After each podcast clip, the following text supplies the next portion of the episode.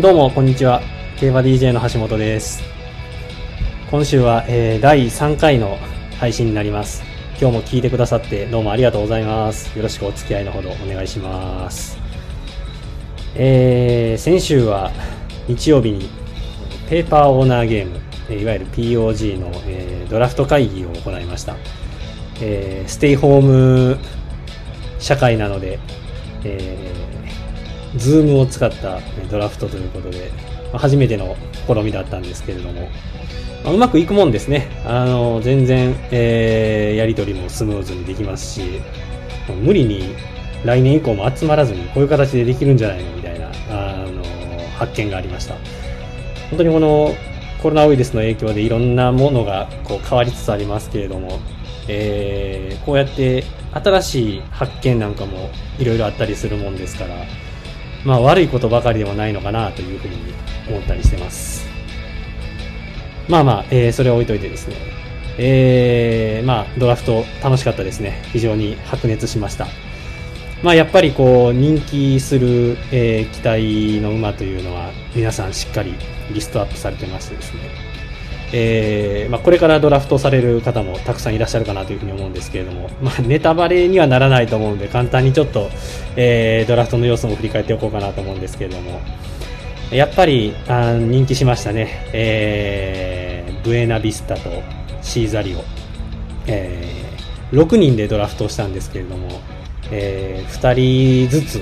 えー入札がありましてこの2頭に関しては1位指名が抽選になりましたで、えー僕もブエナビスタに、えー抽選覚悟で特攻したんですけれども、残念ながら、えーじゃんけんで負けてしまいまして、えーブエナビスタ、ブエナベントゥーラは、えー他の方に譲ることになりました。まあ、そこでこう気持ちを切り替えて、えーまあ、外れ1位というと失礼ですけれども、えー選び直したのが、えーバラダセール、えー、牝馬ですね。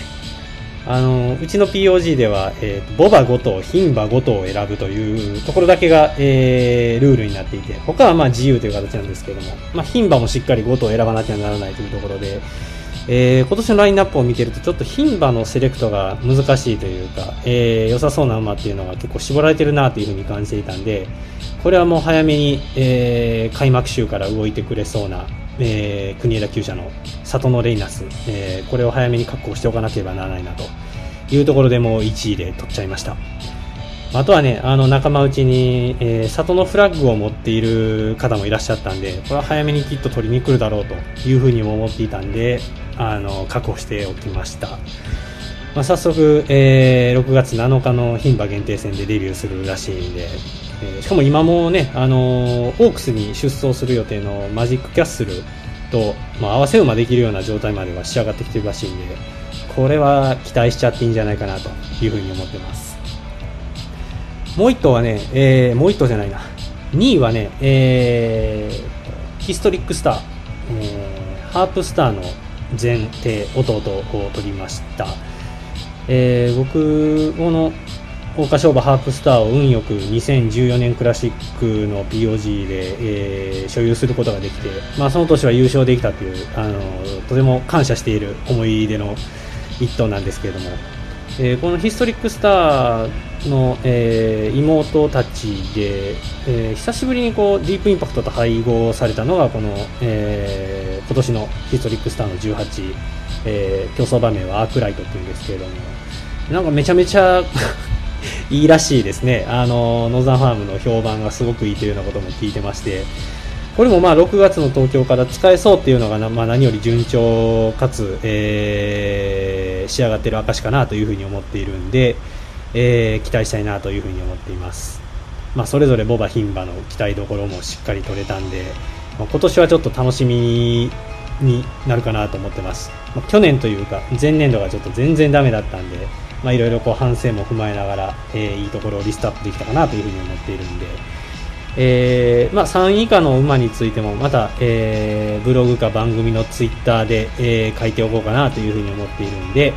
えー参考にしていただければ嬉しいなというふうに思ってます、えーそれでは今日のメニューいきます、えー今日も前半後半の2部構成で、えー、まず前半は先週の G1 ビクトリアマイル。アーモンドアイ。まあ強かったですね、えー、もはや語ることもないかもしれませんけれども、まあ、簡単に振り返っておこうかなというのと、えー、後半は、えー、今週の G1、えー、オークスの展望予習を簡単にしていきたいなというふうに思っています、えー、それでは今日今週も、えー、皆さんの日常に、えー、そっと寄り添いながら競馬のお話を、えー、楽しんでいく競馬 DJ の雑談ラジオ、えー、張り切って、えー、始めていきたいと思いますんでよろしくお願いします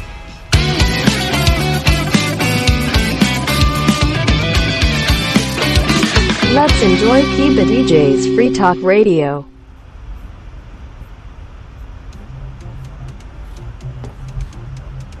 はい、というわけで、えー、なんと、ジングルを作ってしまいました。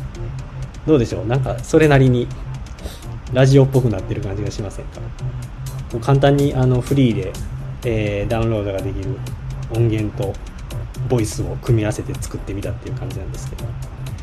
これでね、あの、ジングルもできましたし、えー、途中で音楽も入りますし、えー、なかなかラジオらしさ様になってきたかなというふうに思うんですけれども。あと一つやっぱ欲しいのがね、あのリスナーの皆様からの、えー、メッセージですよ。これがあってこそのラジオなんでね、ぜひとも何かコメント欄に書き込んでいただきたいなというふうに思ってますんで、書いてください。お願いします。というわけで、えー、はい。ビクトリアマイルのお話ししましょうか。まあ、アーモンドアイはもうね、言うことないですね。もう、先週のはあの放送でも言ってましたけれども、あぶっちぎるんじゃないのっていう、まあその通りで、まあ僕は7馬身と予想してたんですけども、4馬身止まりだったのがちょっと 物足りなさは全然ないですけどね。もう、無知も使ってないぐらいですかね。もう本当にさーっと馬なりで買っていっちゃいましたね。あのすごくこう印象的なワンシーンがあったのがあの前にいたサウンドキアラにこう並びかけていく時にですねあ問題が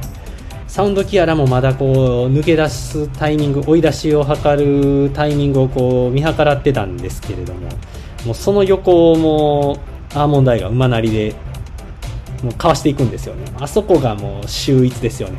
サウンドキアラがあそこを追いかけてあの追い出し開始したらもう逆に末足をなくしちゃって多分2着にもなれないだろうしもう勝つのを諦めてもうすまん先行ってくれみたいな感じで松山騎手がもう動けずにいたっていうのがすごくアーモンドアイの強さを、あのー、印象づけるワンシーンでしたね、あのー、ディープインパクトが春の天皇賞を勝った時にこう2周目の3コーナーからまくっていったんですけどもその時にもうリンカーンが、あのー、動けずにもう行ってくれみたいな感じでじっとしていたあのシーンを思い出しました。まあそんな感じで、まあ、アーモンドアイに関してはこれ以上何も言えることもなくてですね、えー、この後は、まあ、無事に引退してくれるまで、まあ、しっかり、あの、無事に走ってくれればいいかなというふうに思ってますでまあせっかくなんでもう一つだけ触れておきたいなと思ったのが、まあ、さっきねそのかわされるところ何もできなかったっていう話をしましたけどもサウンドキアラと松山騎手のナイスファイトっていうのもすごく印象的でしたね。あの大外枠に入っちゃった時点でだいぶしんどいレースになるだろうなと思っていたんですけれども、えー、控える競馬をするかと思いきやまあ、大胆にも、えー、先行していきました。好スタートを決めてもう馬の行く気に任せて、えー、スーッと、まあ、3番手、4番手を取りに行ってまあ、まさかねこれだけ攻めたレースの組み立てをしてくるとは思わなかったんでちょっとこれはあの驚きました、まあ、この形を取ればやっぱまあ2着もあるよなというふうに思いましたね。まあ、あの馬券的には実はまあもうちょっとサウンドキャラ控える競馬してくるだろうなと思っていたんでちょっと軽視してたんですけれども、えー、まあ、脱帽っていう感じでした。まあ、あの僕期待してたのはね先週の配信でも言ってましたけども、まあ、ダノンファンタジーとプリモシーンで、まあ、この2頭ちょっと厚めに買ってたんですけれども、まあ、2頭ともちょっと馬券圏内には来れなかったということで、まあ、いわゆる、えー、当たったけれども負けました、まあ、鳥紙というような結果でしたが、まあ、これちょっと松山ジョッキーには脱帽という感じでしたね。今週のオークスもね、あの桜花賞馬の、えー、デアリングタクトとのコンビで、まあ、2冠を狙うというところで、ちょっと、えー、疑ってかかろうかなとも思ってるんですけれども、もしかしたら今のこの彼の充実ぶりを考えると、もしかしたら無謀なチャレンジになっちゃうかもしれないですね。まあ、本当はあの先月、まあ、先日の落馬での怪我が、まあ、軽くで済んでよかったなというふうに、あの心から思えるほど今はすごくいい騎乗を、えー、してるなというふうに思ってます、えー、ビクトリアマイルに関してはこれぐらいで大丈夫でしょうか、えー、結構馬券を取られた方もたくさんいらっしゃったんじゃないかなというふうに思ってるんで、えー、おめでとうございます。えー、その他のレースというか、えー、ちょっとニュース的なところも絡めながらお話をしていきたいなと思うんですけれども、えー、先週の配信でも触れたあの酒井流星騎手がですね、えー、なんと里のインプレッサとのコンビで、えー、日本ダービーに、えー、初騎乗が決まりました、えー、大変おめでたい話でございます。まあね、ちょっと、あのー、NHK マイルカップでサトニンプレッサが負けちゃったので逆に、あのー、若手を使いやすい状況になってしまったのかなというふうには思うんですけれども、まあ、この辺はさすがに矢作厩舎が、えー、バックアップしてくれてるなというのを、えー、強く印象づけてくれる今回のニュースだったと思います。まあ、欲を言えばね、あのー自分で、えー、出走権をつかんだ馬で、えー、G1 に出られるっていうのが本来望ましい形で、えー、それこそ去年の桜花賞あのフィリーズレビューで勝ったノーワンで出られた時のような、まあ、ああいうパターンで、えー、今後チャンスをつかんでいければなおよしではあるんですけれども、まあ、それにねサトンインプレッサーに関しては、まあ、デビューからは、えー、っと川島真司騎手が、えー、新馬特別と買ってきたっていうのもあったんで、まあ、ちょっとね、その辺は、まあ、今回に関しては川島騎士でもよかったのかななんて勝手に思ったりもしてるんですけれども、まあまあ、せっかくね、巡ってきたチャンスですし、えー、無観客の競馬とはいえ、まあ、日本ダービーの舞台を、えーまあ、若くして経験できるというのはすごく財産になるかもしれないなというふうに思うんで、えー、悔いのない騎乗をしてほしいなとます。まあ、ただね、先週の坂井流星騎手、ちょっともったいない結果が多かったですね。えー、宮古路ステークスの里のアーサーとか、えー、その前のレース、まあ、同じ土曜日ですけれども、あずさ賞で、えー、伊豆城の奇跡、これもなかなかね、強い馬なんですけれども、あのいずれも一番人気に押されたんですけれども、勝てずということで、えー、ちょっともったいないというか、なんとかしたかったなというふうに思いながら見てました。あと、日曜もね、あの、池江厩舎の、えー、姫のカリス、えー、RI の妹という両決馬で、これも500万クラス、まあ一生クラスで、えー、一番人気に抑えたんですけども、これも4着ということで、どっかでね、勝ててこうアピールというか、結果を残せればよかったんですけれども、うーん、ちょっともどかしい週末になっちゃいました。まあ、これからね、あのー、さらに、えー、上を目指すには、いかにこう、矢作厩舎以外の、えー、いい馬に乗って結果残せるかっていうところが、えー、かなり、えー、印象大事になってくるかと思うんで、えー、頑張ってほしいなと思いながら、かといって僕は何もできないんで、祈るように見ている、そんな日々です。まあ、そんな感じで、えー、先週の競馬についてざっくり振り返ってみましたんで、えー、ここでまた1曲挟みながら、えー、後半はオークスの話をしていこうと思いますので、えー、引き続きよろしくお願いします。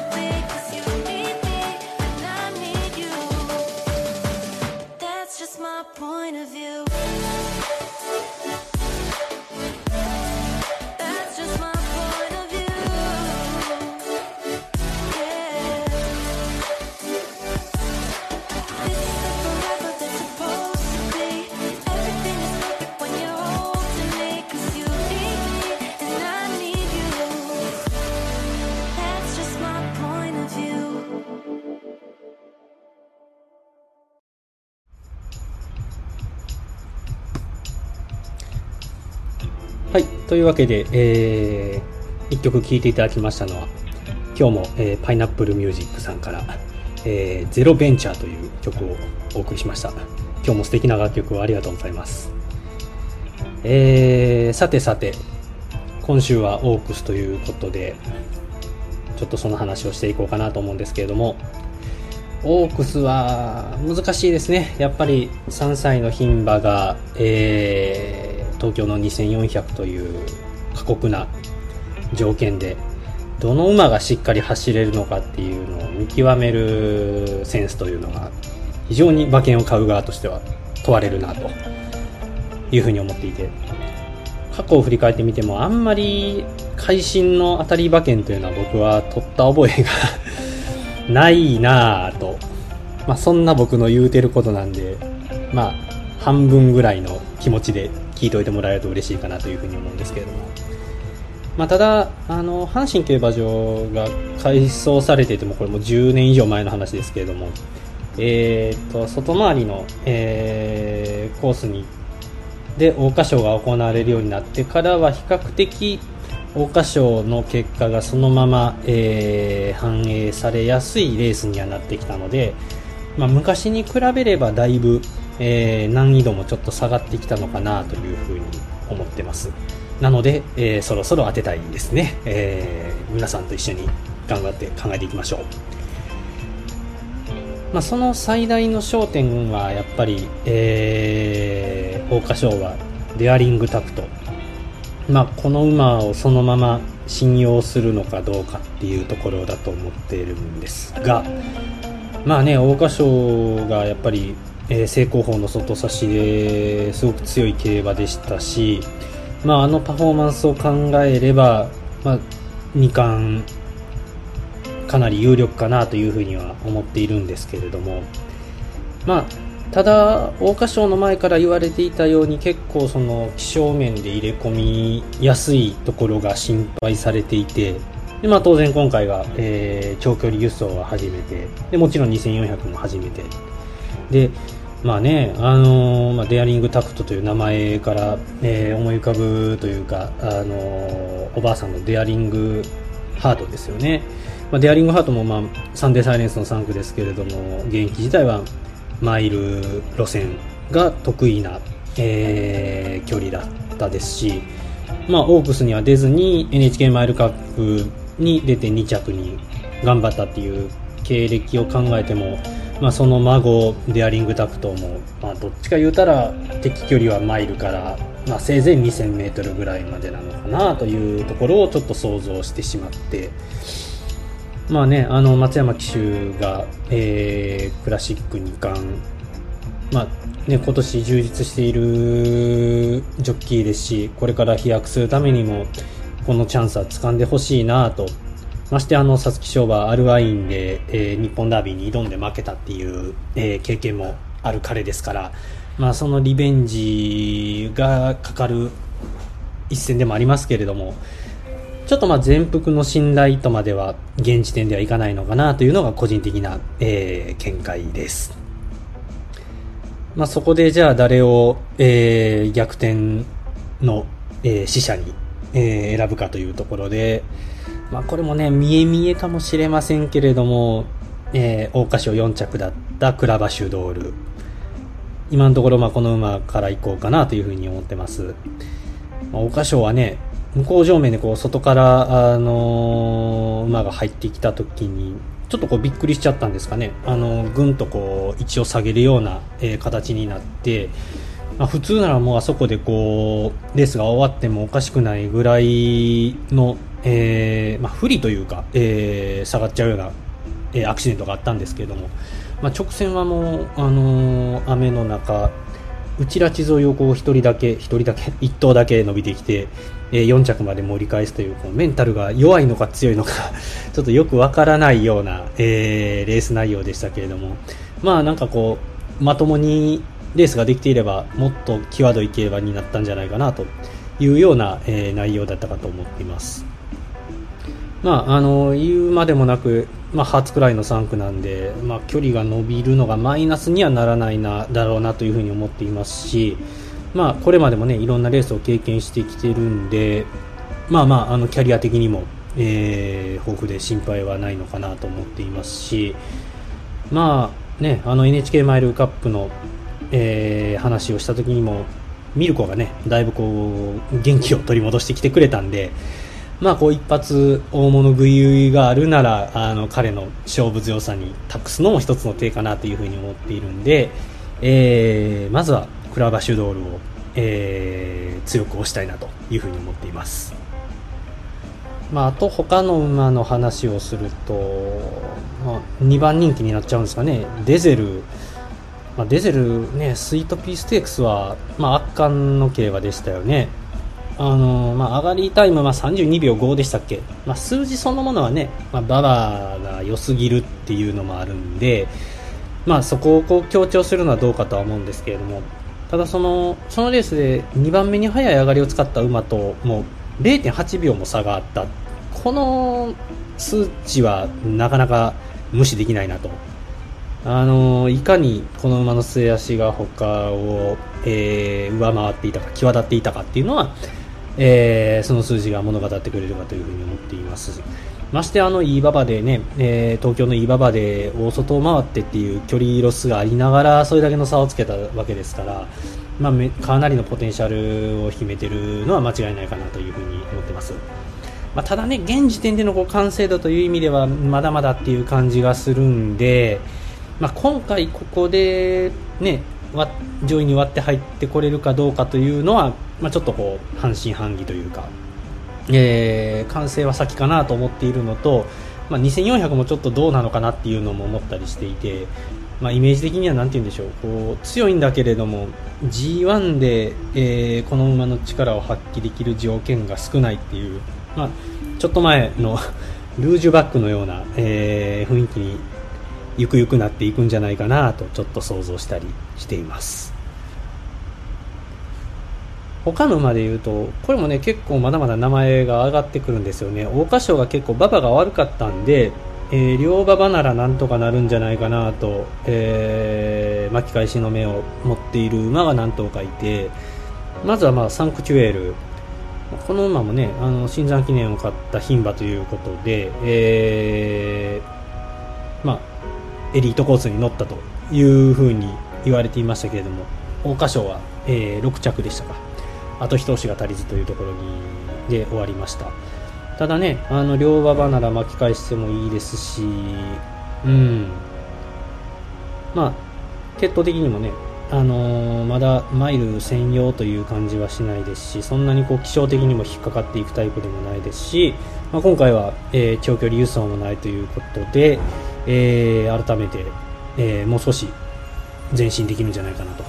いうふうに思っているのと、えー、同じ関東馬でいうとマルターズ・ディオサこれもねあの両馬場ならまだまだ、えー、譲れないところがあるんじゃないかなというふうに思っていて、えー、期待したいですね。もう1頭は、まあ、だいぶこう評価を落としてしまいましたけれどもリア・メリア。この馬はあんまりこうマイルの G1 で速いペースを追いかけてっていうよりもこうじっくり溜めて運んで、えー、おしまいにかけるっていうような競馬ができた方が、えー、持ち味が出るんじゃないかなというふうに思っているんで、まあ、今回も、まあ、人気は落とすでしょうから、えー、じっくり、まあ、気配を殺しながらレースができれば、えー、ゴール前伸びてきてもおかしくないんじゃないとおかしくないんじゃないかなと。いうふうに思っています。まあ、よく言えばね、あのスマイルカナが出てきたことで、また今回もペースがそれなりに速くなりそうなんで、まあ、もっとね、スローペースになった方が、えー、いいかなというふうにも思っているんですけれども、まあまあちょっとその辺は、えー、このままの頑張り次第かなというふうに思います。まあ、最後にもう1頭だけ名前を挙げておきたいのがね、えー、ウィンマイティあの僕の好きだったゴールドシッププ3区が、えー、こうして、まあね、牝馬でもクラシックに出てきてくれる馬が、えー、現れたというのはすごく嬉しいなというふうに思っていて、ボバではね、あのすでに皐月賞にブラックホールが出てくれて、で、まあ、えー、日本ダービーにも順調に出てきてくれてそうなんで、まあ、えー、高校息子、高校娘の、え、頑張りに期待したいなと思ってますし、ウィンマイティはね、馬場がもし渋ったりしたらちょっと面白いんじゃないかなというふうにも思っています。まあ、そんなところで、えー、今のところ、クラバシュドール本命で、まあ、相手本戦デアリングタクト、でまあ、もしデアリングタクトが、えー、不発に終わった時に備えて、まあ、ちょっとこう人気薄同士の組み合わせみたいなのも買っておきたいなというそんな、えー、現時点でのオークスの、えー、展望です。皆さんもじっくり、えー、1週間週末まで、えー、楽しくあれこれ検討していただければなというふうに思っています、えー、それでは次週の予告です、えー、いよいよ日本ダービーウィークが来週はやってまいります。えー、無敗の二冠馬コントレイル、えー、そのまま無傷で勝ち進むか。それとも、えー、サリオスの逆襲があるのか。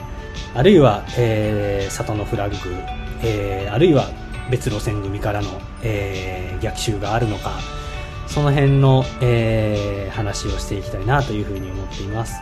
もちろんオークスの反省会もしたいと思っているんで、えー、来週もぜひ競馬 DJ の雑談ラジオ楽しんでいただければというふうに思っています。えー、新型コロナウイルスの、えー、戦いも続きますけれども、ちょっと、えー、明るい兆しも見えてきたなというふうに思っているんで、えー、明るい気持ちで日々過ごしたいなと思っています。えー、皆さんも良い1週間をお過ごしください。それでは、えー、今週も聞いてくださってどうもありがとうございました。また来週もよろしくお願いします。競馬 DJ の橋本でした。さようなら。